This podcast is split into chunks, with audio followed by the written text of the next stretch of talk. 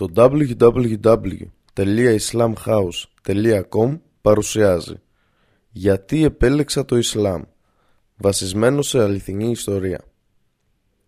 Εισαγωγή Ω εσύ που αναζητάς την αλήθεια, αν την αναζητάς πραγματικά, παραμέρισε όλες τις προκαταλήψεις και άνοιξε την καρδιά σου.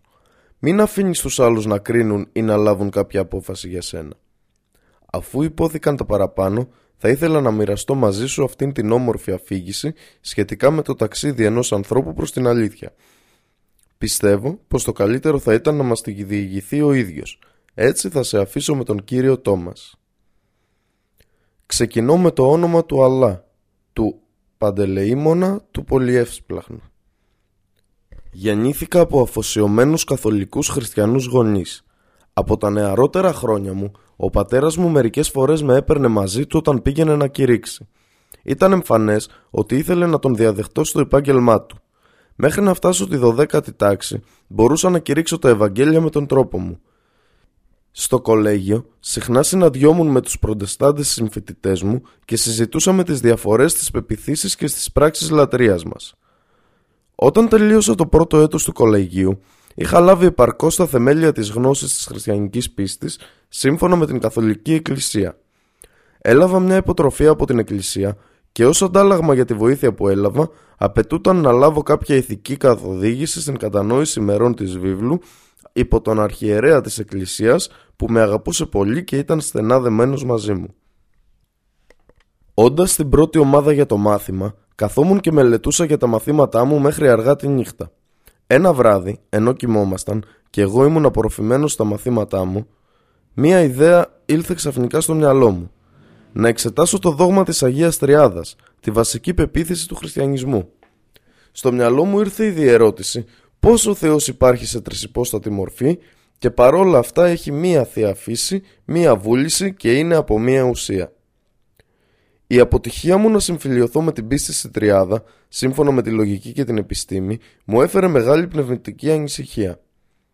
Οι μέρες περνούσαν και πολλές φορές σκεφτόμουν να ζητήσω από τον πατέρα μου να με βοηθήσει στη λύση του προβλήματος που απασχολούσε το μυαλό μου. Μα ήξερα ότι ο πατέρας μου δεν θα εκτιμούσε ποτέ την παραμικρή αμφιβολία για τις δογματικές πεπιθήσεις του καθολικού σχολείου. Ωστόσο, κάποια μέρα, την οποία βρήκα τον πατέρα μου να έχει καλή διάθεση και τον ρώτησα για την ακικία τριάδα, εκείνος είπε τελικά. Στα ζητήματα της πίστης πρέπει κανείς να σταματά να χρησιμοποιεί τη λογική του. Αυτό το δόγμα δεν μπορεί να το αντιληφθεί η ανθρώπινη λογική. Πρέπει κανείς να πιστεύει σε αυτό το δόγμα μόνο με την καρδιά και το μυαλό του. Αυτή η απάντηση από τον πατέρα μου με αναστάτωσε πολύ. Όλη η σκέψη μου επικεντρώθηκε στην ερώτηση που είχε γίνει οπωσδήποτε ένα πολύ σοβαρό πρόβλημα που απασχολούσε το μυαλό μου και αναρωτιόμουν. Αυτά είναι τα θεμέλια στα οποία είναι χτισμένο το οικοδόμημα της χριστιανικής πίστης. Η βάση της πίστης μου είναι μόνο ζήτημα τυφλής ακολουθίας σε μια πεποίθηση που μου έχουν υπαγορεύσει, η οποία δεν μπορεί να σταθεί λογικά να ελεγχθεί με ψύχρεμα και αμερόληπτα επιχειρήματα με καθαρή συνείδηση.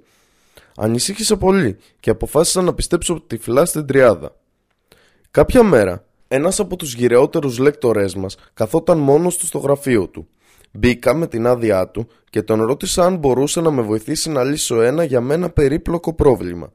Τον ρώτησα να μου εξηγήσει πώς ο Θεός, μία μόνο οντότητα, μπορεί να υπάρχει ταυτόχρονα σε τρία άτομα, τον Πατέρα, τον Υιό, Ιησού και το Άγιο Πνεύμα. Ο λέκτορας χαμογέλασε και είπε «Μήπως δεν σου αρέσει η παραμονή μου εδώ σε αυτό το κολέγιο» Τον ρώτησα «Γιατί κύριε» Εκείνος είπε «Τι νομίζεις πως θα μου κάνουν οι αρχές του κολεγίου οι οποίοι είναι βαθιά θρησκευόμενοι καθολικοί αν κάποιος τους ενημερώσει ότι συζητώ στο ιδιωτικό μου γραφείο πράγματα που αντιτίθενται στη χριστιανική πίστη, θα με κρατήσουν άλλο στο προσωπικό του κολεγίου; Αν θέλεις να συζητήσεις κάτι εδώ, πρέπει αυτό να περιορίζεται σε θέματα που αφορούν τα μαθήματά σου. Εν συνεχεία, κλείσαμε ένα ραντεβού για να τον δω στο σπίτι του. Την Κυριακή, όταν τον συνάντησα, το πρώτο που με ρώτησε ήταν τι με έκανε να αναρωτηθώ για το δόγμα της Τριάδας. Είπα ότι ήθελα να μάθω πόσο δυνατά μπορούσε να σταθεί το δόγμα όσον αφορά τη λογική. Χαμογέλασε και είπε «Γιατί δεν ρωτάς κάποιον από τους ιερείς σου» Είπα «Τους ρώτησα, μα είπαν ότι αποτελεί θέμα πίστης και δεν υπόκειται στη λογική ή στη φιλοσοφία. Αυτό με αναστάτωσε. Έγειρε την ερώτηση μέσα μου αν αυτό που πιστεύω είναι παράλογο. Γιατί να το ακολουθήσω τυφλά; Είναι ο Θεός τόσο άδικος που περιμένει από τον άνθρωπο να πιστέψει κάποιο δόγμα για τον εαυτό του το οποίο δεν μπορεί να συλλάβει ο ανθρώπινος εγκέφαλος; Σας ζητώ, κύριε, να μου δείξετε κάποια μέθοδο για να βρω τη λύση για την πιθανότητα μιας τέτοιας ύπαρξης, όπως θέλει να πιστέψουμε το δόγμα της Τριάδας. Ο λέκτορας χαμογέλασε και είπε: Αγαπητέ Τόμας, αν υποθέσουμε ότι θέλεις με κάποιον μαθηματικό τύπο να σου αποδείξω πώς το νερό μπορεί να παραμείνει νερό και ταυτόχρονα να είναι και φωτιά, ή πώς η πέτρα μπορεί να είναι πέτρα και ταυτόχρονα να είναι και νερό, πώς μπορώ να το κάνω αυτό; Δεν νομίζω πως ποτέ κανείς λογικός άνθρωπος στη γη μπορεί να συλλάβει τέτοια πιθανότητα. Πώς μπορεί ο πάντα ζών Θεός που είναι πάντα ζών να είναι ταυτόχρονα και θνητός, δηλαδή να είναι άνθρωπος που θα υποστεί το θάνατο από άλλους ανθρώπους, και πώς το ίδιο θνητό όν μπορεί να είναι ταυτόχρονα ο απόλυτος αθάνατος Θεός, αυτό είναι ένα πρόβλημα που οι ιερείς μας θέλουν να πιστέψουμε και πρέπει απλά να πιστέψουμε σε αυτό και κανείς δεν έχει ποτέ την επιλογή της αμφισβήτησης της πραγματικής, της πρακτικής εφαρμογής αυτού του ασύλληπτου δόγματος. Συνέχισε λέγοντας «Το θέμα είναι πως όταν ο Θεός, στον οποίο πιστεύουμε ως έναν, είναι ένας και μοναδικός, αυτό σημαίνει πως ο Θεός είναι μόνο ένας όσον αφορά την ουσία της ύπαρξής του, ελεύθερος από κάθε διαφορετικό ή αποκλίνοντα παράγοντα που σχετίζεται με την καθαρή ή την απόλυτη ενότητά του, και αυτό δικαιολογεί ότι είναι ο ένας και μοναδικός. Η διαίρεση σημαίνει πως δεν είναι ο ένας και μοναδικός, μα μια σύνθεση κάποιων μεταβλητών και το προϊόν της σύνθεσης δεν μπορεί με τίποτα να αποκαλεστεί ένας, με την αληθινή σημασία της μοναδικότητας. Και σίγουρα, εκείνος που εξαρτά την ύπαρξή του πάνω στα διάφορα συστατικά του, δεν μπορεί να είναι ανεξάρτητος στις πράξεις του, ενώ ο Θεός είναι ο ένας και μοναδικός, ανεξάρτητα παντοδύναμος, στη βούληση και στις πράξεις του. Εξάλλου, πώς γίνεται οποιαδήποτε τρία ξεχωριστά όντα με τρεις παραλλαγές να δικαιολογείται ότι είναι τρεις ξεχωριστές οντότητες, να παραμείνουν τρεις οντότητες με ξεχωριστές ιδιότητες η μία από την άλλη και να γίνονται νοητά ο ένας, ο αδιέρετος, χωρίς την παραμικρή παρέκκληση στη μοναδικότητα; Κάποιος που αποκαλείται μοναδικός πρέπει να είναι απόλυτα ανεξάρτητος στην ύπαρξή του, κύριε Τόμας. Είναι αδύνατο να βρει κανείς τη λύση στον προβληματισμό για το δόγμα της Αγίας Τριάδας, καθώς πρόκειται για έναν ασύλληπτο από τον ανθρώπινο νου γρίφο. Συνέχισε λέγοντας «Το μόνο θέμα είναι ότι εμείς οι χριστιανοί είμαστε αποκλεισμένοι από τις τεράστιες πηγές γνώσης για την αλήθεια και από τον υψηλότερο παράγοντα στα θέματα θρησκείας που βρίσκεται έξω από το πλήρωμά μας, αποκαλώντας κάθε μη χριστιανό ως έργο του διαβόλου. Εμείς οι χριστιανοί κύριε Τόμας πάνω στην τρέλα μας να αυξήσουμε τη θέση και την κατάταξή μας, έχουμε διαδραματίσει τόσο άσχημο ρόλο, ώστε ο Σερ Ντένισον Ρον έπρεπε αναγκαστικά να αποκρύψει την αλήθεια σχετικά με αυτό στον πρόλογό του στη μετάφραση του Κορανίου από τον George Σέιλ. Εξεπλάγει ακούγοντας τα επιχειρήματα του γυραιού λέκτορα, ο οποίος ήταν γνωστό ότι ήταν καθολικός και ταυτόχρονα ενθαρρύνθηκα που η αμφιβολία μου σχετικά με την αλήθεια του γνώματος της Τριάδας ήταν κάτι που είχε κάνει έναν υψηλά μορφωμένο και φωτισμένο μυαλό, σαν του λέκτορα των μαθηματικών, να αναρωτηθεί γι' αυτό. Η μελέτη μου για το ζήτημα στην Ισλαμική λογοτεχνία και στη μετάφραση του Κορανίου άνοιξαν τα μάτια μου σε πολλούς σπουδαίους και πολύ σημαντικούς παράγοντες που επηρεάζουν την ανθρώπινη ζωή στη γη. Κάποτε επισκέφτηκα το λέκτορα στο σπίτι του και προς μεγάλη μου έκπληξη ανακάλυψα ότι είχε στην κατοχή του μεγάλη ποσότητα βιβλίων σχετικά με το Ισλάμ. Τον ρώτησα στη συνέχεια. «Μπορώ να μάθω κύριε αν εσείς έχετε ασπαστεί την πίστη των μουσουλμάνων» Απάντησε «Μην ανησυχείς για τις προσωπικές μου επιλογές». Πήρα το αντίγραφο της μετάφρασης του Κορανίου από τον George Σέιλ και διάβασα την εισαγωγή του Σερ Ντένισον Ρος. Η εισαγωγή πρέπει να διαβαστεί με ιδιαίτερη προσοχή. Ο Σερ Ρος είπε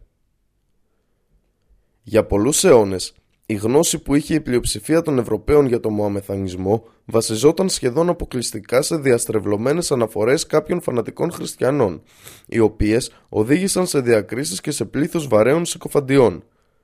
Το οποιοδήποτε καλό του Μωαμεθανισμού αγνοούταν εντελώς και ό,τι δεν ήταν καλό στα μάτια της Ευρώπης γινόταν αντικείμενο υπερβολής ή παρανόησης. Η ενότητα του Θεού και η απλότητα του δόγματός του ήταν μάλλον πιο ισχυρός παράγοντας για την εξάπλωση του Ισλάμ από το σπαθί. Μετάφραση των ενιών του Ιερού Κορανίου από τον George Σέιλ. Εισαγωγή.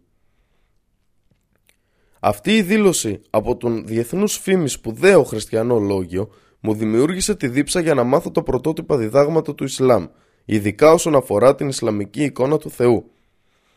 Πέρασαν περίπου τέσσερα χρόνια και μέχρι τότε γνώριζα το περιεχόμενο του Κορανίου. Πολλά πράγματα είχαν γύρει την προσοχή μου. Είχα συζητήσει πολλά σημεία όπου είχα αμφιβολίες με τον καθηγητή, ο οποίος όπως είδα είχε διαβάσει το Κοράνιο αρκετές φορές και μάλιστα με πιο κριτικό μάτι. Τώρα πια λαχταρούσα να γνωρίσω μερικούς μουσουλμάνους λογίους για να διασταυρώσω με αυτούς μερικές αμφιβολίες μου για την Ισλαμική πίστη. Κάποτε σκέφτηκα τον Ινδουισμό, μα όσα έβλεπα καθημερινά με τα μάτια μου, κατάρες και διατήρηση του θεσμού των καστών που κυριαρχούσε μπροστά μας και περισσότερο από όλα η ειδωλολατρεία και η τέλεση πολυάριθμων τελετουργικών δεν με δελέασαν να ψάξω περισσότερο τα δόγματά του. Δεν θα μπορούσα ποτέ να καταλάβω την ανωτερότητα που απαιτείται αποκλειστικά και αυθαίρετα από τα μέλη συγκεκριμένων καστών, απλά και μόνο επειδή έτυχε να έχουν γεννηθεί σε αυτές. Είχα δει με τα ίδια μου τα μάτια πως άνθρωποι που ανήκουν σε συγκεκριμένες κάστες θεωρούνται κατώτεροι στην κοινωνία και οι υπόλοιποι τους φέρονται σαν παρείες, ενώ δεν τους επιτρέπεται ούτε να μπαίνουν σε Ινδουιστικούς ναούς. Είδα αυτούς τους ανθρώπους να μην τους επιτρέπεται καν να πιούν νερό από τα πηγάδια που προορίζονται για τις ανώτερες κάστες. Το χάος στην κοινωνική ζωή που προκαλεί η διαίρεση των ανθρώπων σε κάστες και υποκάστες από τον Ινδουισμό και η παράλογη ανωτερότητα μιας κάστας έναντι μιας άλλης είναι από μόνα τους τόσο αποκρουστικά που κανείς δεν θα έμπαινε στον κόπο να μελετήσει τα δόγματα εκείνης της πίστης. Καθώς δυσανασχετούσαμε το σύστημα των καστών και το διαχωρισμό στις Ινδουιστικές κοινωνίες, θυμήθηκα αυτόματα τους παρόμοιους περιορισμούς ανάμεσα στους χριστιανούς. Αναρωτήθηκα.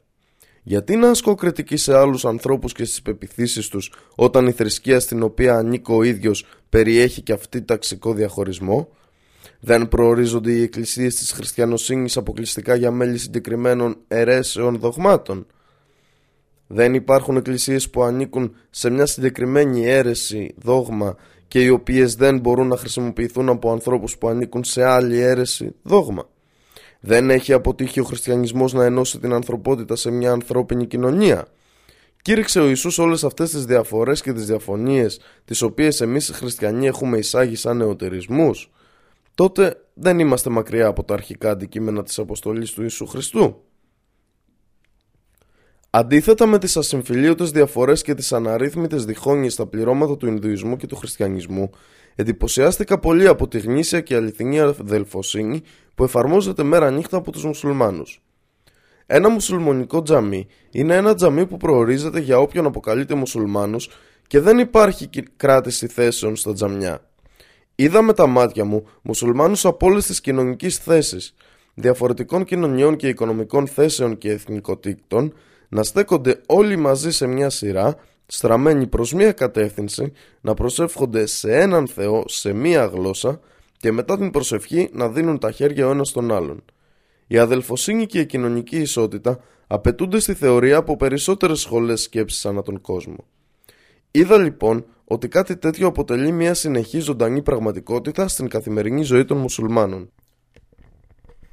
Κάποια μέρα πληροφορήθηκα από τον καθηγητή, ο οποίος με τον καιρό είχε γίνει καλός μου φίλος, ότι κάποιος μουσουλμάνος λόγιος θα παρέδιδε μερικές ομιλίες στα αγγλικά για τον προφήτη του Ισλάμ σε ένα μέγαρο κοντά στο μεγάλο τζαμί στην πόλη μου.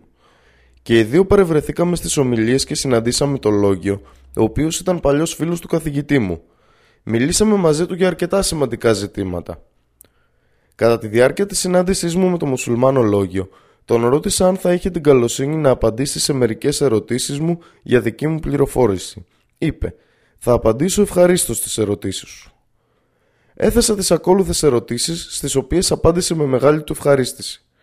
Ποια άλλη απόδειξη έχετε για το ότι ο Μοχάμαντ ήταν στα αλήθεια προφήτης του Θεού πέρα από το Κοράνιο; Απάντησε «Έχεις τη βίβλο μαζί σου» Εγώ είπα ναι. Μου διάβασε τα ακόλουθα εδάφια, το ένα μετά το άλλο. Πράξεις Αποστόλων, κεφάλαιο 3, εδάφια 22-24. Επειδή ο Μωυσής είπε στους πατέρες ότι Ο Κύριος ο Θεός σας θα σηκώσει σε εσάς προφήτην από τους αδελφούς σας σαν και μένα. Αυτόν θα ακούτε σύμφωνα με όλα όσα θα μιλήσει σε εσάς. Και κάθε ψυχή που δεν θα ακούσει εκείνον τον προφήτη θα εξολοθρευτεί από το λαό. Δευτερονόμιο, κεφάλαιο 18, εδάφιο 18 έως 19. Προφήτην ανάμεσα από τους αδελφούς τους θα σηκώσω αυτούς, όπως εσένα, και θα βάλω τα λόγια μου στο στόμα του και θα τους μιλήσει όλα όσα εγώ τον προστάζω. Και ο άνθρωπος που δεν θα υπακούσει τα λόγια μου, που αυτός θα μιλήσει εξ ονόματός μου, εγώ θα το εξητήσω από αυτόν. Πράξεις Αποστόλων, κεφάλαιο 7, εδάφιο 37. Αυτός είναι ο Μωυσής που είπε στους γιους Ισραήλ «Προφήτην από τους αδελφούς σας θα σηκώσεις σε εσάς ο Κύριος ο Θεός σας όπως εμένα. Αυτόν θα ακούτε». Κατά Ιωάννην, κεφάλαιο 14, εδάφιο 16. Ο Ιησούς λέει «Και εγώ θα παρακαλέσω τον Πατέρα και θα σας δώσει άλλον παράκλητο για να παραμείνει μαζί σας για πάντα». Κατά Ιωάννην, κεφάλαιο 16, εδάφιο 7. Εγώ όμως σας τη λέω την αλήθεια, ότι σας συμφέρει να αναχωρήσω εγώ. Γιατί αν δεν αναχωρήσω, δεν θα έρθει σε εσάς ο παράκλητος. Αν όμως αναχωρήσω, θα τον στείλω σε εσάς. Κατά Ιωάννην, κεφάλαιο 16, εδάφια 12-13. Έχω πολλά ακόμα να σας πω, όμως δεν μπορείτε τώρα να τα βαστάξετε. Αλλά όταν έρθει εκείνος, το πνεύμα της αλήθειας, θα σας οδηγήσει σε όλη την αλήθεια. Επειδή δεν θα μιλήσει από τον εαυτό του, αλλά θα μιλήσει όσα πρόκειται να ακούσει και θα σας αναγγείλει τα μέλλοντα. Διάβασα τα αποσπάσματα, τα οποία είχα ξαναδιαβάσει αρκετές φορές στο παρελθόν, με αυτή τη φορά η μεγάλη αυτοπεποίθηση με την οποία ο Λόγιος μου ζήτησε να διαβάσω τα εδάφια από τις δικές μου ιερές γραφές, ως απόδειξη του ισχυρισμού του, προσέθεσε νέο φως σε αυτά, ώστε να κατανοήσω το ζήτημα με ψυχραιμία. Κι όμως, απάντησα. Μα η προφητεία αναφέρεται στον ερχόμο του Ιησού. Χαμογέλασε και είπε. Ξαναδιάβασε το εδάφιο. Δεν λέει ότι ο Θεός θα στείλει προφήτη σαν το Μωυσή. Δηλαδή θα στείλει έναν άντρα που γεννήθηκε από μητέρα και πατέρα σαν τον Μωυσή, ενώ ο Ιησούς γεννήθηκε μόνο από μητέρα. Εξάλλου, ο προφήτης που υποσχέθηκε ο Θεός στους ανθρώπους πρέπει να ήταν άνθρωπος σαν τον Μωυσή, ενώ εσύ αποκαλείς τον Ιησού Υιό του Θεού. Ο Μωυσής ήταν προφήτης που έφερε νόμο και εκείνος που θα είναι σαν αυτόν θα πρέπει να φέρει νόμο, ενώ ο Ιησούς ήταν μόνο ένας εφαρμοστής του νόμου που ακολουθούσε τον νόμο των δέκα εντολών τις οποίες ήδη είχε φέρει ο Μωυσής. Τέλος, θα ήταν αντίθετο με την κοινή λογική να υποστηρίξει κανείς ότι το εγώ και το αυτός δηλαδή το πρώτο και το τρίτο πρόσωπο σημαίνουν το ίδιο, ή ότι εκείνος που φεύγει προφητεύοντας τον ερχομό κάποιου άλλου και αυτός ο άλλος να είναι το ίδιο πρόσωπο. Το επιχείρημα ήταν αρκετά λογικό. Έπειτα ρώτησα το λόγιο. Δεν πιστεύετε στον Ιησού ως Υιό του Θεού; Δεν μπορεί ο Ιησούς να είναι ο ίδιος ο Θεός σε ανθρώπινη μορφή; Ο Λόγιος χαμογέλασε και απάντησε με καλή διάθεση. Μπορεί να υπάρξει γιος του οποιοδήποτε χωρίς σύζυγο νεαρέμου.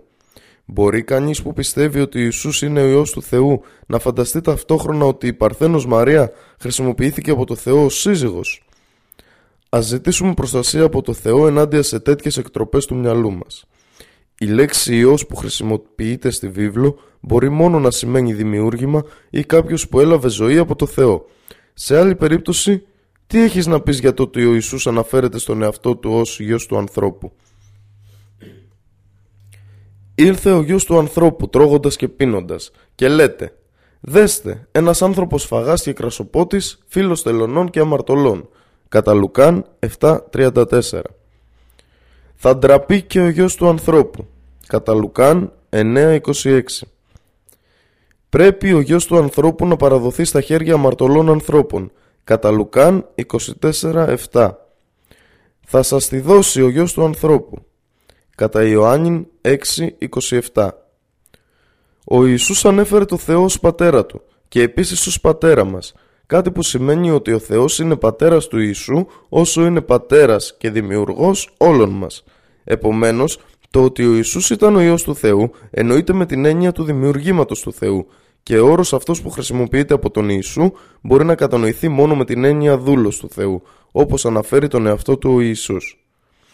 Κάτι τέτοιο μαρτυρείται από τα εδάφια σύμφωνα με τα οποία κάθε προφήτης του Θεού από τον Αδάμ έχει κατονομαστεί Υιός του Θεού στο Καταλουκάν Ευαγγέλιο κεφάλαιο 3 εδάφια 23 30. Ο Ιησούς αποκαλείται Υιός του Ιωσήφ και η γενεαλογία του Ιωσήφ φτάνει μέχρι τον Αδάμ, ο οποίος αποκαλείται Υιός του Θεού. Γιου του ενός, γιου του Σιθ, γιου του Αδάμ, γιου του Θεού. Κατά Λουκάν 3.38 Αυτές οι απατήσεις στη βίβλο δημιούργησαν μια βαθιά εντύπωση στο μυαλό μου για τη συγκριτική μελέτη στην οποία επιδίδονται οι μουσουλμάνοι και για το πόσο δυνατή και λογική είναι στην πίστη τους για τη μοναδικότητα του Θεού. Ρώτησα το λόγιο. Πιστεύετε στη βίβλο ως βιβλίο ή όχι; Ως απάντηση στην ερώτησή μου, μου ζήτησε να απαντήσω στις ακόλουθες ερωτήσεις. Είναι η βίβλος που βρίσκεται στα χέρια σου το βιβλίο που ο Ιησούς έγραψε ως γραφή αποκαλυφθής από το Θεό; Όχι. Διέταξε ο Ιησούς ή επιθύμησε οποιαδήποτε στιγμή στη ζωή του να γραφτεί οτιδήποτε για λογαριασμό του. Όχι. Γράφτηκε η βίβλος που βρίσκεται στα χέρια σου κατά τη διάρκεια της ζωής του Ιησού. Όχι. Γράφτηκε η βίβλος που βρίσκεται στα χέρια σου αμέσως μετά την αναχώρηση του Ιησού. Όχι.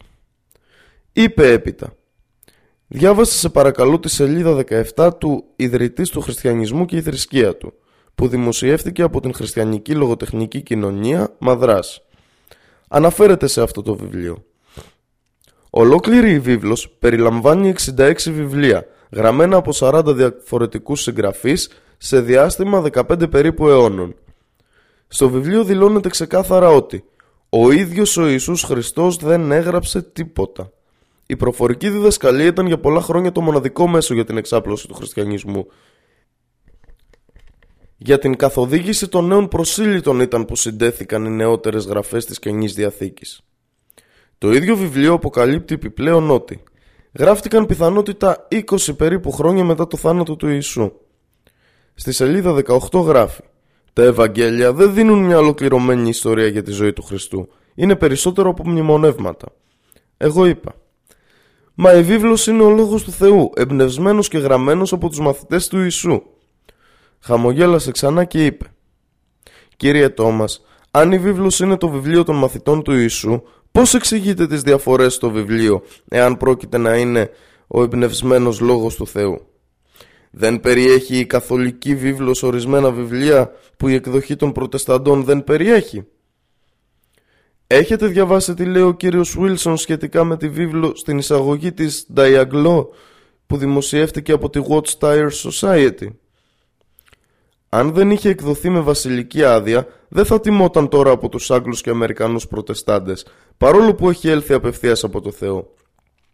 Έχει αποδειχτεί ότι περιέχει Περισσότερα από 20.000 λάθη. Σχεδόν 700 ελληνικά χειρόγραφα είναι άγνωστα και μερικά από αυτά είναι πολύ παλαιά, ενώ ο μεταφραστής του στην κοινή είχε μόνο το πλεονέκτημα περίπου 8 χειρογράφων, κανένα από τα οποία δεν χρονολογείται πριν το 10ο αιώνα. Δεν βασίζεται η βίβλος σε 8 χειρόγραφα, ενώ σήμερα υπάρχουν διαθέσιμα 700 χειρόγραφα. Αν όσα περιέχονται σε όλα αυτά τα χειρόγραφα αποτελούν και εκείνα τον εμπνευσμένο λόγο του Θεού, γιατί αυτά τα χειρόγραφα έμειναν εκτός, υπό το φως όλων αυτών των γεγονότων που τώρα γνωρίζετε, αν πιστεύετε ακόμα στη βίβλο ως τον εμπνευσμένο λόγο του Θεού, μπορείτε να συνεχίσετε, αλλά δεν μπορείτε να περιμένετε να το κάνει το ίδιο ολόκληρος ο κόσμος. Αν προβείτε σε μια σοβαρή και αμερόληπτη έρευνα της Παλαιάς και της Καινής Διαθήκης, θα βρείτε σε αυτές το σύνολο των βλασφημιών που επινόησε ο εβραϊκός νους κατά του Λότ, του Δαβίδ, του Νόε και του Αβραάμ, που ήταν οι Απόστολοι του Θεού. Και ο Νόε άρχισε να είναι γεωργός και φύτεψε ένα αμπέλι. Και ήπια από το κρασί και μέθησε και γυμνώθηκε μέσα στη σκηνή του. Και ο Χαμ, ο πατέρας του Χαναάν, είδε τη γύμνωση του πατέρα του και το ανήγγειλε στους δύο αδελφούς του έξω. Και παίρνοντας ο Σιμ και ο Ιάφεθ το ένδυμα, το έβαλαν πάνω στις δύο πλάτες τους και περπατώντας πισόπλατα σκέπασαν τη γύμνωση του πατέρα τους και τα πρόσωπά τους ήσαν προς τα πίσω και δεν είδαν τη γύμνωση του πατέρα τους. Γένεση, κεφάλαιο 9, εδάφια 20 έως 23. Και ο Λότ διέπραξε μοιχεία με τις δύο κόρες του. Και ο Λότ ανέβηκε από τη Σιγόρ και κατοίκησε στο βουνό και μαζί του οι δυο θυγατέρες του, επειδή φοβήθηκε να κατοικήσει στη Σιγόρ. Και κατοίκησε σε σπήλαιο αυτός και οι δύο θυγατέρες του. Και η μεγαλύτερη είπε στην νεότερη «Ο πατέρας μας είναι γέροντας και άνθρωπος δεν υπάρχει επάνω στη γη για να μπει μέσα προς εμάς σύμφωνα με τη συνήθεια ολόκληρης της γης. Έλα, ας ποτίσουμε τον πατέρα μας κρασί και ας κοιμηθούμε μαζί του και ας αναστήσουμε σπέρμα από τον πατέρα μας». Πότισαν λοιπόν τον πατέρα τους κρασί κατά τη νύχτα εκείνη. Και η μεγαλύτερη μπήκε μέσα και κοιμήθηκε με τον πατέρα της. Και εκείνος δεν κατάλαβε ούτε πότε αυτή πλάγιασε και πότε σηκώθηκε. Και την επαύριο η μεγαλύτερη είπε στη νεότερη. Δες, εγώ κοιμήθηκα χθες με τον πατέρα μας. Αν τον ποτίσουμε κρασί και τούτη τη νύχτα, και μπαίνοντας μέσα εσύ, κοιμήσου μαζί του και ας αναστήσουμε σπέρμα από τον πατέρα μας. Πότισαν λοιπόν και εκείνη τη νύχτα τον πατέρα τους κρασί και αφού σηκώθηκε η νεότερη, κοιμήθηκε μαζί του. Και εκείνος δεν κατάλαβε ούτε πότε αυτή πλάγιασε και πότε σηκώθηκε. Και συνέλαβαν δύο θυγατέρες του Λότ από τον πατέρα τους. Και η μεγαλύτερη γέννησε γιο και αποκάλεσε το όνομά του Μωάβ. Αυτός είναι ο πατέρας των Μωαβιτών μέχρι σήμερα. Αλλά και η νεότερη γέννησε γιο και αποκάλεσε το όνομά του Βεναμή. Αυτός είναι ο πατέρας των Αμονιτών μέχρι σήμερα.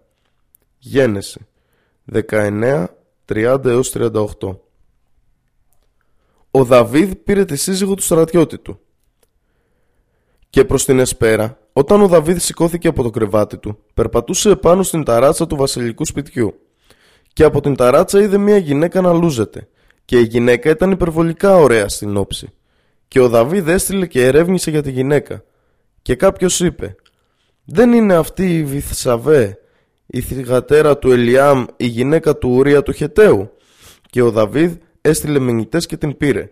Και όταν ήρθε σε αυτόν, κοιμήθηκε μαζί της, επειδή είχε καθαριστεί από την ακαθαρσία της. Και γύρισε στο σπίτι της. Και η γυναίκα συνέλαβε. Και στέλνοντας μήνυμα στον Δαβίδ, ανήγγειλε και είπε: Είμαι έγκυος. Και ο Δαβίδ έστειλε μήνυμα στον Ιωάβ, λέγοντας: Στείλε μου τον Ουρία τον Χεταίο.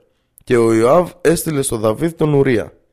Και όταν ο Ουρίας ήρθε σε αυτόν, ο Δαβίδ ρώτησε πώς έχει ο Ιωάβ και πώς έχει ο λαός και πώς έχουν τα πράγματα του πολέμου. Και ο Δαβίδ είπε στον Ουρία «Κατέβα από το σπίτι σου και πλύνε τα πόδια σου». Και ο Ουρίας βγήκε από το σπίτι του βασιλιά και πίσω του ήρθε μερίδιο από το τραπέζι του βασιλιά. Ο Ουρίας όμως κοιμήθηκε δίπλα στην θύρα του σπιτιού του βασιλιά μαζί με όλους τους δούλους του κυρίου του και δεν κατέβηκε στο σπίτι του. Και όταν ανήγγυλαν στο Δαβίδ, λέγοντας: Ο Ουρίας δεν κατέβηκε στο σπίτι του, ο Δαβίδ είπε στον Ουρία: Εσύ δεν έρχεσαι από οδηπορία, γιατί δεν κατέβηκε στο σπίτι σου. Και ο Ουρίας είπε στο Δαβίδ: Η Κιβωτός και ο Ισραήλ και ο Ιούδας κατοικούν σε σκηνές, και ο κύριος μου ο Ιωάβ και οι δούλοι του κυρίου μου είναι στρατοπεδευμένοι επάνω στο πρόσωπο της παιδιάδας. Και εγώ θα πάω στο σπίτι μου για να φάω και να πιω και να κοιμηθώ με τη γυναίκα μου Ζεις και ζει η ψυχή σου. Δεν θα κάνω αυτό το πράγμα. Και ο Δαβίδ είπε στον Ουρία Μείνε εδώ και σήμερα και αύριο θα σε εξαποστείλω. Και έμεινε ο Ουρίας στην Ιερουσαλήμ εκείνη τη μέρα και την επόμενη. Και ο Δαβίδ τον κάλεσε και έφαγε μπροστά του και ήπια και τον μέθησε. Και την εσπέρα βγήκε να κοιμηθεί επάνω στο κρεβάτι του μαζί με τους δούλους του κυρίου του, πλην στο σπίτι του δεν κατέβηκε. Και το πρωί ο Δαβίδ έγραψε μία επιστολή στον Ιωάβ και την έστειλε διαχειρός του Ουρία και στην επιστολή έγραψε λέγοντας «Βάλτε τον Ουρία απέναντι στη σκληρότερη μάχη. Έπειτα συρθείτε με αυτόν για να χτυπηθεί και να πεθάνει». Και αφού ο Ιωάβ παρατήρησε την πόλη, διόρισε τον Ουρία σε θέση όπου ήξερε ότι ήσαν άντρες δύναμης. Και βγήκαν οι άντρε της πόλης και πολέμησαν με τον Ιωάβ, και έπεσαν από τον λαό μερικοί από τους δούλους του Δαβίδ. Θανατώθηκε δε και ο Ουρίας ο Χεταίος. Δεύτερο βιβλίο Σαμουήλ, Κεφάλαιο 11, εδάφια 2 έως 17 Τι πιστεύετε εσείς οι μουσουλμάνοι ότι και οι άλλοι προφήτες του Θεού εκτός από τον Μοχάμαντ είναι εντελώς αναμάρτητοι και άγιοι; Εκείνος μου απάντησε απαγγέλλοντάς μου τα ακόλουθα εδάφια του Κορανίου. Πείτε, ο μουσουλμάνοι Πιστέψαμε στον Αλλά και σε ό,τι στάλθηκε σε εμάς και σε ό,τι στάλθηκε στον Αβραάμ, τον Ισμαήλ, τον Ισαάκ, τον Ιακώβ και στους Ασσάμπατ τους 12 Αγίους του Ιακώβ και σε ό,τι δόθηκε στον Μωυσή και στον Ιησού και σε ό,τι δόθηκε στους προφήτες από τον Κύριό τους.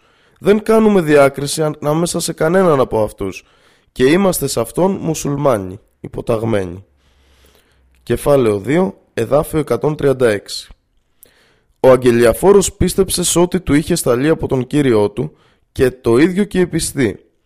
Όσοι πίστεψαν στον Αλλά, στους αγγέλους του, στα βιβλία του και στους αγγελιοφόρους του. Λένε δεν κάνουμε διάκριση ανάμεσα σε κανέναν από τους αγγελιοφόρους και λένε «Ακούσαμε και υπακούσαμε». Αναζητούμε τη συγχώρεσή σου, Κύριέ μας, και σε σένα θα είναι ο τελικός προορισμός των πάντων.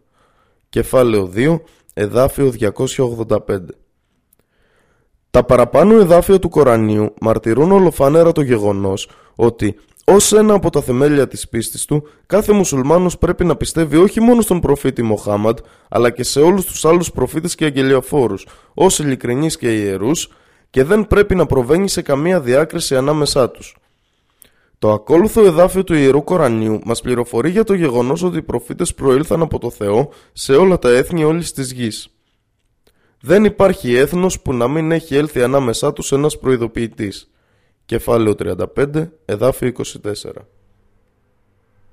Με έπεισε ότι το Ισλάμ και μόνο είναι μια περιεκτική πίστη που αναγνωρίζει όλες τις άλλες θρησκείες και που περιέχει μια αρμονική ολοκλήρωση όλου του καλού που συναντάται μόνο μερικώς στις υπόλοιπες θρησκείες του κόσμου. Το Ιερό Βιβλίο του Ισλάμ, το Ιερό Κοράνιο, είναι η τελική αποκάλυψη της Θείας Αλήθειας. Το περιορισμένο του ανθρώπινου νου στις διάφορες εποχές δεν επέτρεψε ούτε σε προφήτες όπως ο Ιησούς να αποκαλύψουν ολόκληρη την αλήθεια. Ο Ιησούς έπρεπε να αναχωρήσει ενώ εκκρεμούσαν ακόμη πολλά πράγματα που έπρεπε να πει στους ανθρώπους. Κατά Ιωάννη 16-14 Ο Ιησούς έπρεπε να πει στους ανθρώπους να περιμένουν μέχρι τον ερχομό του πνεύματος της αλήθειας για να αποκαλύψει ολόκληρη την αλήθεια. Κατά Ιωάννη 16-13 Εντυπωσιάστηκα περισσότερο από τις παγκόσμιες διαστάσεις της θρησκείας του Ισλάμ. Κάθε απάντηση από τον Λόγιο συνιστούσε ακλόνητο επιχείρημα. Με αφύπνισε ώστε να μπορώ να αναγνωρίζω ανάμεσα στην αυθεντική αλήθεια και τις επινοήσεις ψευδών και να μάθω πολλά νέα πράγματα για τα οποία ήμουν όλα αυτά τα χρόνια τυφλός.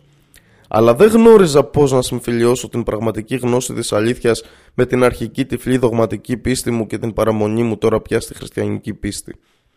Ήθελα να βρω μια αποτυχία από την πλευρά του λογίου για να απαντήσω ικανοποιητικά σε κάποια από τις ερωτήσεις ώστε να έχω κάποια δικαιολογία, ακόμα και αν ήταν ψεύτικη, για να διατηρήσω τη θέση μου στη χριστιανική πίστη. Ο Λόγιος μετά από λίγο συνέχισε με την ερώτηση. Μπορώ να σε ρωτήσω κάτι αν δεν σε πειράζει, να απαντήσεις απλά για την πληροφόρησή μου; Εγώ είπα ναι. Εκείνος τότε ρώτησε. Πιστεύεις ότι ο Ιησούς είναι Υιός του Θεού ή ο ίδιος ο Θεός; Του είπα, ο Ιησούς είναι ο Θεός στη μορφή του Υιού Του. Εκείνος είπε, Μπορείς να φανταστείς ποτέ ότι κάποιος είναι αθάνατος Θεός και ταυτόχρονα θνητός άνθρωπος που παραδίδεται στα χέρια άλλων ανθρώπων για να υποβληθεί σε θάνατο; Μπορεί κάτι να βρίσκεται ψηλά και ταυτόχρονα χαμηλά, να είναι μαύρο και ταυτόχρονα άσπρο; Μπορεί να υπάρχει σκοτάδι και ταυτόχρονα φως; Τι φιλοσοφία είναι αυτή; Συνέχισε λέγοντας έχεις σκεφτεί ποτέ ότι υπάρχει μία ακόμη ερώτηση αναφορικά με το δόγμα της Αγίας Τριάδας που χρειάζεται να απαντηθεί από κάθε πιστό; Αν τρία διαφορετικά πλάσματα που είναι τρεις διαφορετικές οντότητες είναι παράλληλα ένα, με απόλυτη ενότητα, με όλη την τέλεια σημασία ή το νόημα της μοναδικότητας, ποιος είναι ο ελεγκτικός παράγοντας που τις κάνει να είναι τρεις αλλά και την ίδια στιγμή μία; Αν υπάρχει κάποιος παράγοντας που προκαλεί αυτό το εκπληκτικό φαινόμενο, τότε αυτή η ύψιστη αιτιούσα δύναμη που ελέγχει τον αριθμό και την ενότητα θα είναι μόνο ο πανίσχυρος Θεός και όχι οποιαδήποτε από τις τρεις που αποτελούν τα υποέλεγχο συστατικά.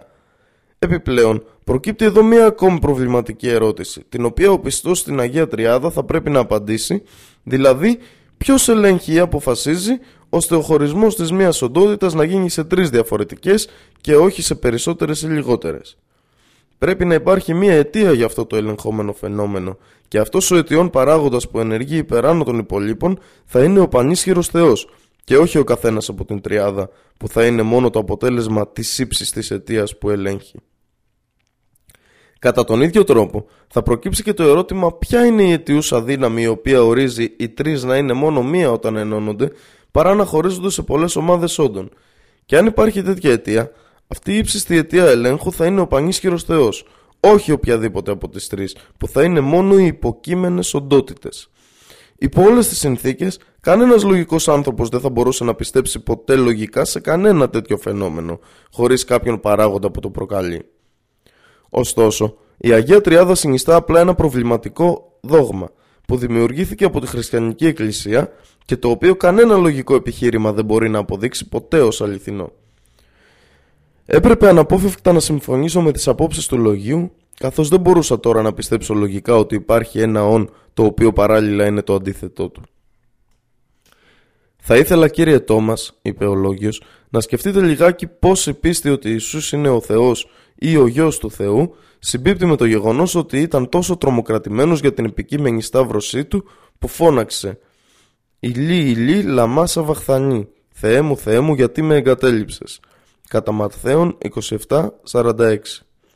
Τι φιλοσοφία είναι αυτή; Αν ο Ιησούς ήταν ο ίδιος ο Θεός, αυτό σημαίνει ότι ο Θεός εγκαταλείφθηκε από τον ίδιο το Θεό και μπορεί ο Θεός να ένιωσε απελπισμένος και να φώναξε για να σωθεί; Η ίδια η βίβλος σας κύριε Τόμας ανέφερε ότι ο Υιός του Θεού εγκαταλείφθηκε από τον πατέρα του, το Θεό, στην οποία περίπτωση ο εγκαταλελειμμένος γιος αυτόματα και φυσικότατα χάνει τα προσωπικά του προνόμια ως γιος και τη σχέση του ως γιος απέναντι στον πατέρα. Τι λέτε, ποιο όφελος μπορεί να έχει η προσκόλληση σε έναν εγκαταλελειμμένο γιο; Κύριε Τόμας, απαντήστε παρακαλώ. Ήταν σαν να με είχε χτυπήσει κεραυνός και δεν ήξερα τι να πω και τι να κάνω με την πίστη που ήδη κατήχα ως πιστός χριστιανός. Εξάλλου, συνέχισε ο Λόγιος, πιστεύετε ότι ο Ιησούς είναι ο ίδιος ο Θεός όταν πέφτει κάτω κλαίγοντας, προσευχόμενος σε κάποιον άλλο για να αφαιρέσει το ποτήριον του θανάτου με τη σταύρωση; Ρώτησα. Ωραία κύριε.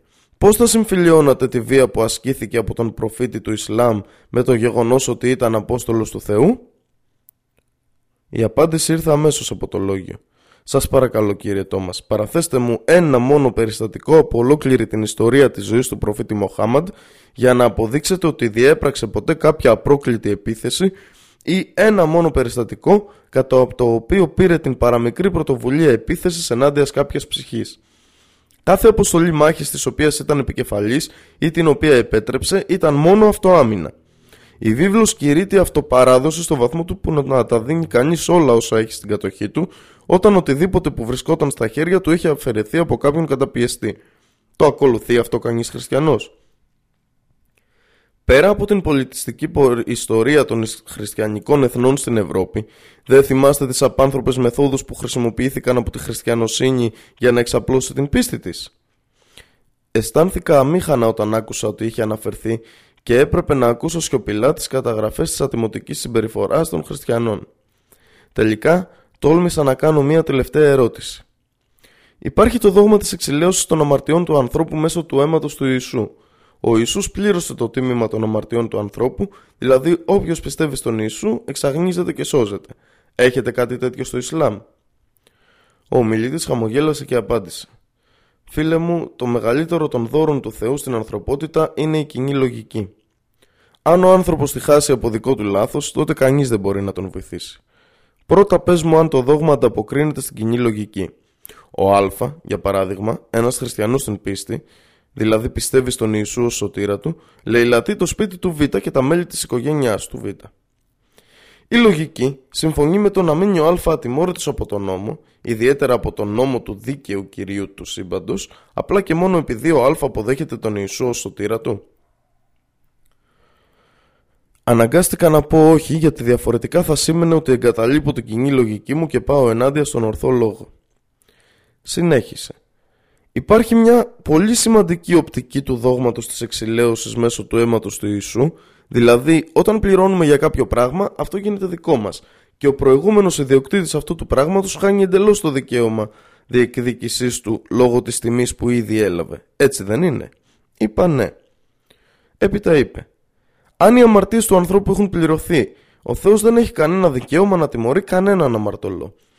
Κάθε αμαρτωλός που πιστεύει απλά στο Θεό θα είναι ελεύθερος να κάνει σε αυτόν τον κόσμο οτιδήποτε του επιβάλλουν τα ομά του έξινστικτα. Γιατί ο Θεός ο κύριος του δεν έχει κανένα δικαίωμα ούτε καν να ανακρίνει κάποιον αμαρτωλό γιατί ο Ιησούς ανέλαβε το κόστος όλων των αμαρτιών του. Ακούγεται αυτό σε καμία περίπτωση λογικό και σύμφωνο με την κοινή λογική. Μπορεί αυτό το δόγμα να συμβάλλει ώστε η ζωή στη γη να συνεχιστεί για μία στιγμή με ειρήνη και ασφάλεια; Συνέχισε. Σε παρακαλώ θυμήσου. Το Ισλάμ θέλει κάθε άτομο να δεσμεύεται όντας υπόλογος για την ατομική ζωή του καθώς και για τη συλλογική ζωή σε αυτόν τον κόσμο, όντας μέλος όχι μόνο του ανθρώπινου γένους, μα και μέλος της πλάσης του Θεού συνολικά.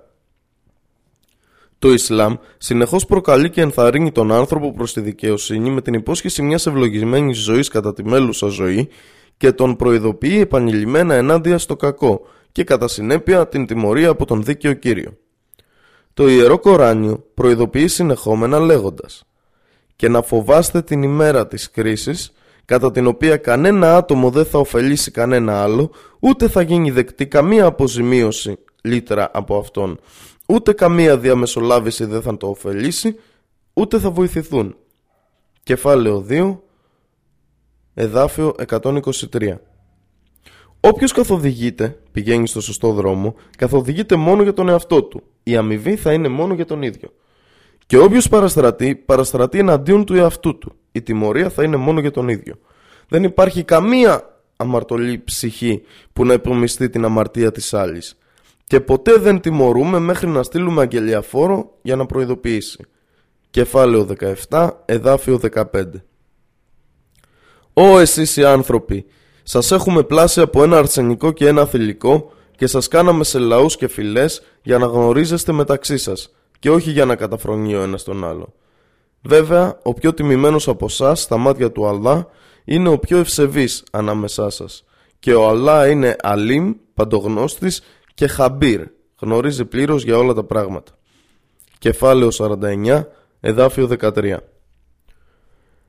ενώ απειλεί τον άνθρωπο με αυστηρή τιμωρία ως αποζημίωση για τα κακά που θα έχει κάνει, το Ιερό Κοράνιο εμπερικλεί επίσης το άπειρο έλεος του Παντελεήμονα Κυρίου, ο οποίος δεν θέλει ο άνθρωπος, όσο αμαρτωλός κι αν είναι, να μην έχει καμία ελπίδα για έλεος και τη συγχώρεσή του.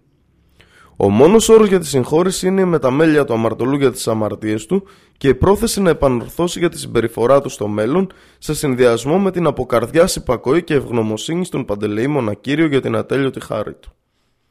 Για όνομα του Θεού, κύριε Τόμας, πείτε μου, ποιο νομίζετε ότι είναι λογικό, να κάνει κανείς τον άνθρωπο μεθυσμένο και απρόσεκτο από την αμαρτία, δηλαδή να τον κάνει να έχει παράλογη από το πεποίθηση για το τίμημα των αμαρτιών του σαν να έχουν ήδη πληρωθεί από κάποιον; Ή το να προειδοποιήσει τον άνδρα να αφοσιωθεί στην αρετή και να μένει μακριά από το κακό; Δηλαδή να τον προειδοποιήσει από τις φυσικές συνέπειες, την τιμωρία από τον δίκαιο Κύριο για οποιαδήποτε άσχημη συμπεριφορά ή ανυπακοή; Αισθάνθηκα εκείνη την ημέρα την κενότητα του δόγματος της εξηλαίωσης πάνω στο οποίο είναι χτισμένο όλο το οικοδόμημα της χριστιανικής πίστης.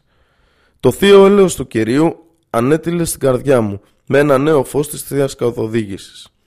Ευχαρίστησα το Θεό που με έβγαλε από τα νύχια αυτής της παραπλανητικής δογματικής πεποίθησης και με καθοδήγησε στο Ισλάμ, το οποίο βρήκα ο ίδιος μόνος μου μέσω μιας αμερόληπτης αναζήτησης προς το σωστό και ίσιο δρόμο προς τη σωτηρία, την οποία ο Παντελεήμων κύριος έστειλε στην ανθρωπότητα μέσω του τελευταίου αποστόλου του, Μοχάμαντ. Όταν αποκάλυψα στο λόγιο την αποδοχή μου στο αληθινό επιχείρημά του και τον ευχαρίστησα, μου είπε «Τόμας, Πρέπει να ευχαριστήσεις τον Θεό που σε ευλόγησε με την ελεήμονα υπόσχεσή του προς κάθε ειλικρινή αναζητητή της αλήθειας.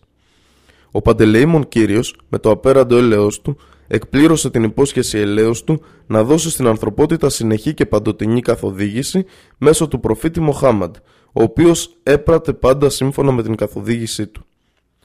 Αφού συνάντησα τόσα δυνατά και ακατάρρυπτα επιχειρήματα κατά του δόγματος της Αγίας Τριάδας και άλλων θεμελιωδών πεπιθήσεων της χριστιανικής πίστης, το μόνο που μου έμενε ήταν να απορώ πως μια τόσο αστήρικτη πεποίθηση προσέλκυσε τόσους ανθρώπους ανά τον κόσμο. Κάποια μέρα είδα τον πατέρα μου να επιστρέφει στο σπίτι πολύ χαρούμενος και αμέσως μόλις έφτασε με κάλεσε και μου είπε θα χαρείς να μάθεις γέ μου ότι σήμερα έφερα 109 ψυχές στο πλήρωμά μας. Με τη βάπτιση τόσο μεγάλου αριθμού ατόμων, ο εδεσιμότατος επικεφαλής της αποστολής μας με επένεσε για τις υπηρεσίες μου και αύξησε το μισθό μου, καθώς και τη χρηματοδότηση για τις μετακινήσεις μου και μου έδωσε μια συμβολική ανταμοιβή που αναλογούσε στον αριθμό των ανθρώπων που βαπτίστηκαν χάρη στις προσπάθειές μου. Τον ρώτησα, ποιοι είναι πατέρα αυτοί που βαπτίστηκαν; Είπε, Είναι από πέντε γύρω χωριά, άντρες, γυναίκες και παιδιά. Τον ρώτησα. Είναι μορφωμένοι; Εκείνος είπε όχι, είναι φτωχοί άνθρωποι από τις φτωχογειτονιές. Εργάτες στα ριζοχώραφα των χωριών τους. Ρώτησα αν είχαν κατανοήσει πλήρως τον ασπασμό τους στην χριστιανική πίστη. Θα άντεχε κανείς τους κάποια αντεξέταση ενάντια στην απόφασή τους να αφήσουν το πλήρωμα που ακολουθούσαν και να εισέλθουν στο πλήρωμα της χριστιανικής πίστης. Απάντησε, τι εννοείς; Σου είπα ότι όλοι τους είναι αμόρφωτοι, φτωχοί και αναλφάβητοι, εργάτες από τις φτωχογειτονιές. Η ομάδα αποτελείται από άνδρες, γυναίκες και παιδιά. Τώρα θα πρέπει να πηγαίνω εκεί κάθε μέρα και να τους διδάσκω το δόγμα της πίστης μας. Ακούγοντας αυτά χαμογέλασα και ο πατέρας μου, βλέποντάς με ένα χαμογελό, ρώτησε «Γιατί χαμογελάς Τόμας, τι συμβαίνει» Είπα «Τίποτα πατέρα, δεν βλέπω αυτόν τον μαζικό προσελητισμό καμία υπερηφάνεια ή ευχαρίστηση που θα διεκδικούσε κάθε αληθινή θρησκεία ή κάθε γνήσια και λογική πίστη γιατί δεν είναι τίποτα παραπάνω από εκμετάλλευση της αμάθειας και της άγνοιας αυτών των φτωχών εργατών. Οδηγεί τους πνευματικά τυφλούς σε κάτι που ούτε γνωρίζουν ούτε αναγνωρίζουν. Πιστεύεις, πατέρα, ότι οποιοδήποτε λογικός άνθρωπος θα ήταν περήφανος για το ότι έπεισε κάποιους αναλφάβητους ανθρώπους να αποδεχθούν τα δικά του ιδανικά και δικαιολογημένα να διεκδικήσει έστω και στο ελάχιστο τα εύσημα γι' αυτό; Ενώ η είσοδος σε μια πίστη όπως αυτή του Ισλάμ γίνεται μόνο μετά από μια με λεπτομερή μελέτη και αναζήτηση από τους πολυμαθείς με τέλεια πίστη, εμείς οι χριστιανοί υπερηφανευόμαστε ότι μεγεθύνουμε τις τάξεις μας με μαζικούς προσελητισμούς αναλφάβητων εργατών που λόγω των συνθήκων εξαναγκάζονται να αποδεχτούν το χριστιανικό δόγμα χωρίς να γνωρίζουν αν αυτό που κάνουν είναι σωστό ή λάθος. Ένα αδαές μυαλό είναι σαν ένα λευκό φύλλο που μπορεί κανείς να ζωγραφίσει πάνω του ό,τι θέλει και μόλις η αναγραφή τελειώσει πάνω σε ένα τέτοιο υλικό, οποιοδήποτε καλλιτέχνης μπορεί να υπερηφανευτεί ότι σχεδίασε το σχέδιο μόνος του. Αν σήμερα για να κερδίσουμε τη συμπόνια των αδαών μαζών καφιόμαστε μπροστά στους αναλφάβητους προσήλυτους για την ανθρωπιά μας και την αυτοθυσία μας για το σκοπό της εξάπλωσης της πίστης μας, θα ξεχάσει ο κόσμος το διάταγμα των Μενδιολάνων πατέρα. Ή μήπως όλες οι αγριότητες που διέγραψε η χριστιανοσύνη ενάντια στους ανήμπορους και αβοήθητους Εβραίους λόγω της εσωτερικής επιθυμίας να μεγενθύνει τις τάξεις της θα εξαλειφθούν. Συνέχισα. Αν μου επιτρέπεις πατέρα, θα ήθελα να μάθω από σένα αν η βίβλος που κρατάς στα χέρια σου πρέπει μόνο να διαβάζεται, να απομνημονεύεται και να κηρύτεται στους άλλους ή πρέπει να εφαρμόζεται στην καθημερινή ζωή. Αν πρέπει να εφαρμόζεται πατέρα, θα μπορούσες να μου δείξεις αν ο χριστιανικός κόσμος στρέφει και το άλλο μάγουλο αν κάποιος του έχει χαστοκίσει το πρώτο.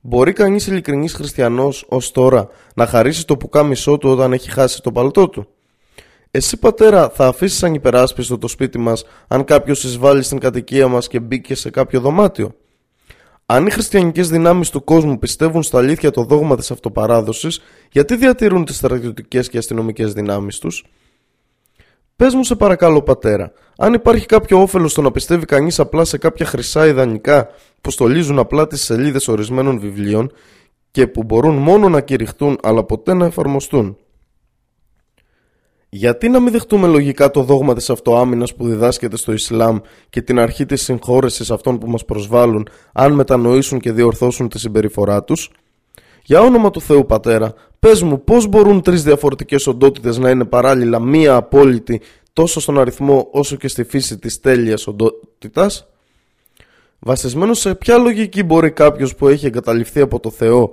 να είναι ο ίδιος ο Θεός; Και αν πιστέψουμε ότι ο Ιησούς είναι ο Υιός του Θεού κατά πόσο μπορεί ένας εγκαταλειμμένος Υιός να διεκδικήσει τη σχέση με τον πατέρα του; Ποιο δικαίωμα έχει η χριστιανοσύνη να διεκδικήσει οποιαδήποτε αλήθεια σε αυτή όταν η εξάπλωσή της ήταν το αποτέλεσμα απάνθρωπων φρικαλαιοτήτων που διαπράχθηκαν από τις χριστιανικές δυνάμεις εναντίον των φτωχών και αβοήθητων Εβραίων, η συμπεριφορά των ομών βιοπραγιών που διαπράχθηκαν στο ιερό όνομα του Χριστού αναφέρθηκε ακόμα και από τις χριστιανικές αρχές στο διάταγμα των Μεδιολάνων και από την παγκοσμίως γνωστό λόγιο Γκίμπον στο διάσημο έργο του.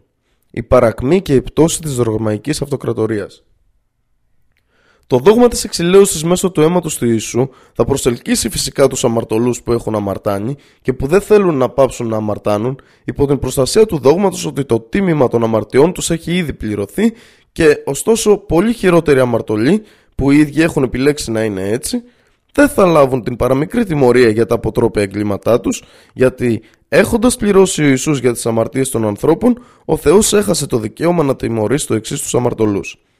Υπάρχουν πολλά τέτοια σημεία, πατέρα, που χρειάζονται αμερόληπτη μελέτη και κρίση. Σου λέω, πατέρα, ότι όποιες και αν είναι οι συνέπειες και όσες ατυχίες και αν συναντήσω εγώ, αποφάσισα να μην πουλήσω, ούτε να χάσω τη συνείδησή μου και την κοινή λογική μου και να πιστεύω σε τόσο αστήρικτες δογματικές πεπιθήσεις. Ασπάστηκα το Ισλάμ και αν δεν θυμώσεις μαζί μου, άφησέ με να σου εξηγήσω τις λεπτομέρειες των ερευνών μου. Θα το κάνω όποτε μου ζητηθεί. Δεν θέλω να ασπαστεί κανείς κάποια δική μου σκέψη ή πεποίθηση με τη βία, γιατί η θρησκεία του Ισλάμ, την οποία τώρα δηλώνω ανοιχτά ότι έχω ασπαστεί, συνιστά ότι δεν πρέπει να υπάρχει κανένας καταναγκασμός σε θέματα πίστης, καθώς η αλήθεια έχει αποκαλυφθεί σβήνοντας το ψεύδος. Προς μεγάλη μου έκπληξη, βρήκα τον πατέρα μου να ακούει με απόλυτη προσοχή την έκθεση των προσωπικών μου απόψεων και πεπιθήσεων και στο τέλος είπε «Γέ μου νομίζεις ότι ο πατέρας σου είναι ανόητος. Έχω έρθει περιστασιακά αντιμέτωπος με τέτοιες ιδέες στη διάρκεια της ζωής μου, οπότε είχα την ευκαιρία να συζητήσω για τη θρησκεία με τους μουσουλμάνους φίλους μου. Για όνομα του Θεού, κράτα αυτό το ζήτημα αυστηρά για τον εαυτό σου. Διαφορετικά, να είσαι σίγουρος ότι θα πεταχτούμε στο δρόμο σαν άποροι.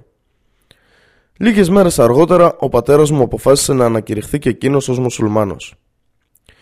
Δηλώνω τώρα ανοιχτά για την πληροφόρηση και την καθοδήγηση όσων αναζητούν την αλήθεια τα πραγματικά ευρήματα της ειλικρινούς έρευνας ότι το Ισλάμ όχι μόνο είναι η τελευταία θεία θρησκεία αλλά είναι επίσης η τέλεια πίστη που περιέχει όλο το καλό.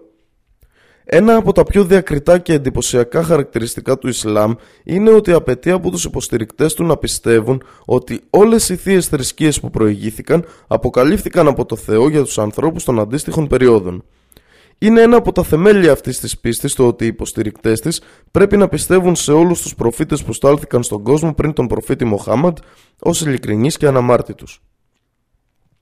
Μοχάμαντ είναι το όνομα του προφήτη μέσω του οποίου όλη αυτή η κατανοητή πίστη αποκαλύφθηκε στην ολοκληρωμένη και τέλεια μορφή της για όλους τους ανθρώπους όλων των εποχών.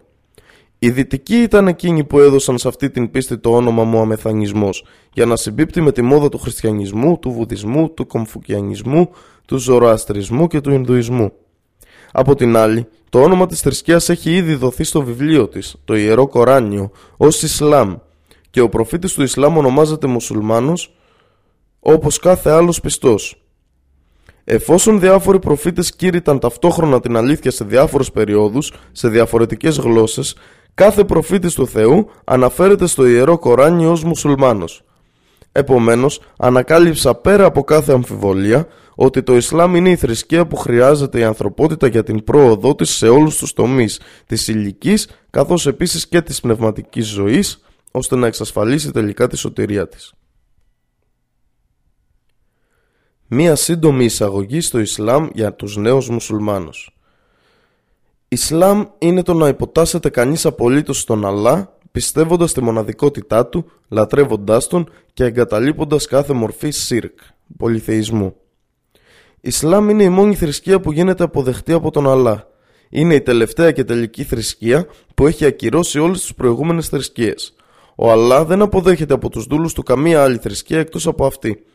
Ο Αλλά λέει «Η αληθινή θρησκεία για τον Αλλά είναι το Ισλάμ.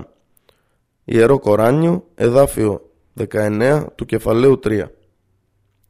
Λέει επίσης «Και όποιος αναζητά αντί του Ισλάμ άλλη θρησκεία, αυτό δεν θα γίνει αποδεκτό από εκείνον και στη μέλη του ζωή θα είναι από τους στημένους». Ιερό Κοράνιο, κεφάλαιο 3, εδάφιο 85. Πώς να εισέλθει κανείς στο πλήρωμα του Ισλάμ. Οι δύο μαρτυρίες της πίστης. Ασχάντου αλλά ελάχα ηλαλά ο ανα Μουχάμανταν ρασούλου αλλά. Για να εισέλθει στο Ισλάμ πρέπει να γνωρίζεις τη σημασία αυτών των δύο μαρτυριών. Να τις προφέρεις λόγω καθαρής πίστης χωρίς την πραγματική αμφιβολία. Μετάφραση της Σάχαντα. Ασχάντου. Μαρτυρώ με γνώση και με πίστη και χωρίς την παραμικρή αμφιβολία. Αλλά ελάχα ηλαλά. Ότι δεν υπάρχει άλλος Θεός εκτός από τον Αλλά Ουαν Μουχάμανταν Ρασούλου Αλλά και ότι ο Μοχάμαντ είναι ο αγγελιαφόρος του Αλλά. Η γενική της σημασία Δεν υπάρχει κανένας Θεός που να αξίζει να λατρεύεται παρά μόνον ο Αλλά και ότι ο Μοχάμαντ είναι ο αγγελιοφόρος του Αλλά. Υπακούμε στις εντολές του, απέχουμε από ό,τι μας έχει απαγορέψει. Πιστεύουμε όλα αυτά για τα οποία μας έχει πληροφορήσει και ότι ο Αλλά δεν πρέπει να λατρεύεται παρά μόνο με τον τρόπο τον οποίο μας έχει διδάξει. Η Θεία Γραφή του Ισλάμ Πρόκειται για το Κοράνιο που είναι τα λόγια του Αλλά και αποκαλύφθηκε στο Μοχάμαντ μέσω του Αγγέλου Γαβριήλ. Αποτελεί καθήκον για το μουσουλμάνο να απομνημονεύει ένα μέρος από αυτό επαρκές για την ολοκλήρωση των προσευχών του. Πράγματι, όλες οι προηγούμενες γραφές είχαν διαστρεβλωθεί από τους ανθρώπους, αλλά το Κοράνιο παραμένει στην αγνή του μορφή όπως αποκαλύφθηκε στον Μοχάμαντ. Ο Αλλά έχει υποσχεθεί να το διατηρήσει μέχρι την ημέρα της Ανάστασης. Ο Αλλά λέει «Στα αλήθεια, εμείς είμαστε που αποκαλύψαμε το δίκρ, το Κοράνιο, και εμείς είμαστε που θα το διατηρήσουμε. Για το λόγο αυτό, κανείς δεν μπορεί να το διαστρεβλώσει».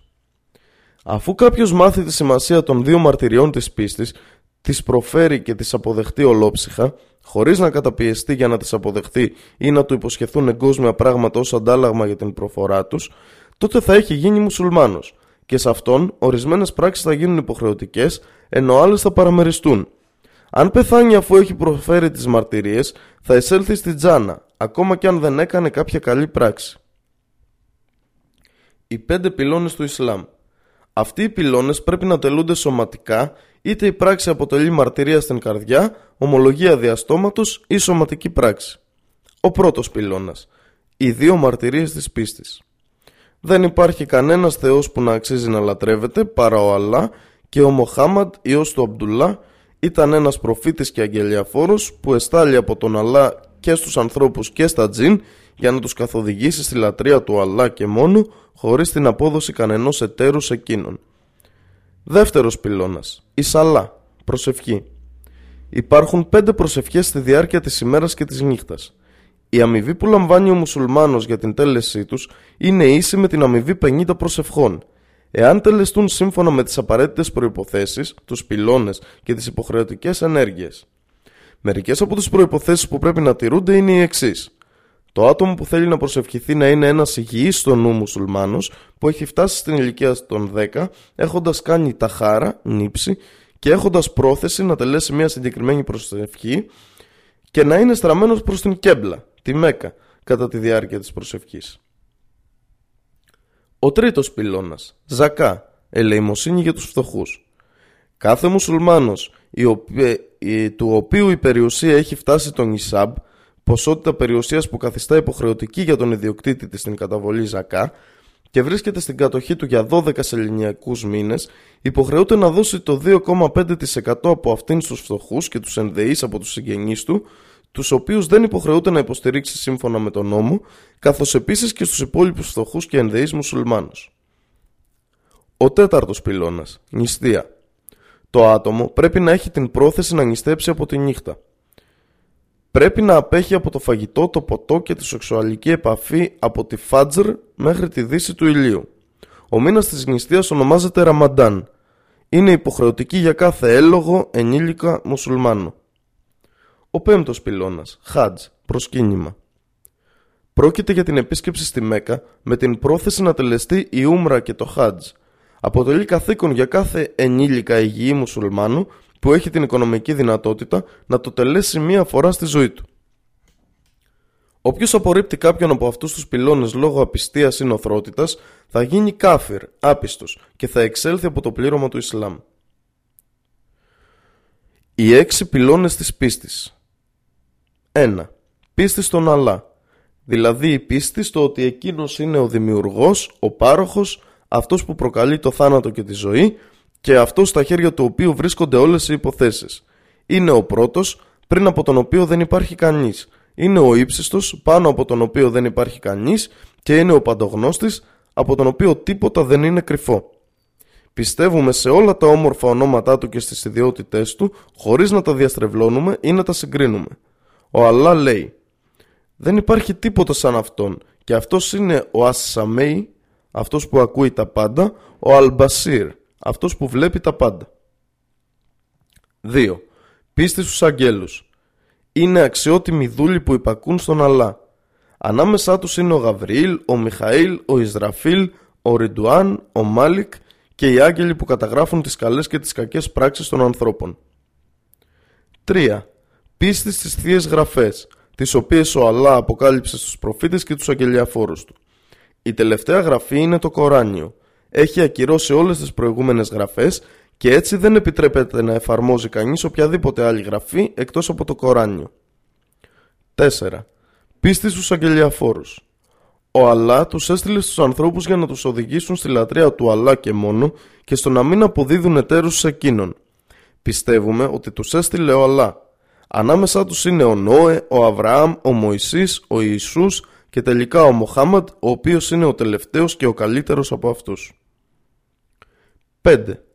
Πίστη στην τελική ημέρα. Πρόκειται για την ημέρα της Ανάστασης, την ημέρα της ανταπόδοσης, την ημέρα που οι πιστοί θα εισέλθουν στην Τζάνα, τον Παράδεισο, και οι άπιστοι θα σταλούν στο πύρ της κολάσεως. Όσο για τους αμαρτωλούς που πέθαναν χωρίς να μετανοήσουν, θα υποβληθούν στη βούληση του Αλλά. Είτε θα τους τιμωρήσει, είτε θα τους συγχωρήσει. Πίστη στο Αλκάνταρ, πεπρωμένο, τόσο στις καλές όσο και στις κακές τους συνέπειες. Να γνωρίζετε ότι οτιδήποτε ορίζεται θα γίνει οπωσδήποτε. Ό,τι είναι να πάθει κανείς θα το πάθει. Όλα όσα συμβαίνουν σε αυτό το σύμπαν έχουν ήδη καταγραφεί στον διατηρημένο πίνακα. Αλάου Χαλμαχφούδ. Τελική σκέψη. Ελπίζω να διαβάσεις αυτό το βιβλίο με ανοιχτή καρδιά και μυαλό και προσεύχομαι στο Θεό ώστε να δεις το φως της αλήθειας.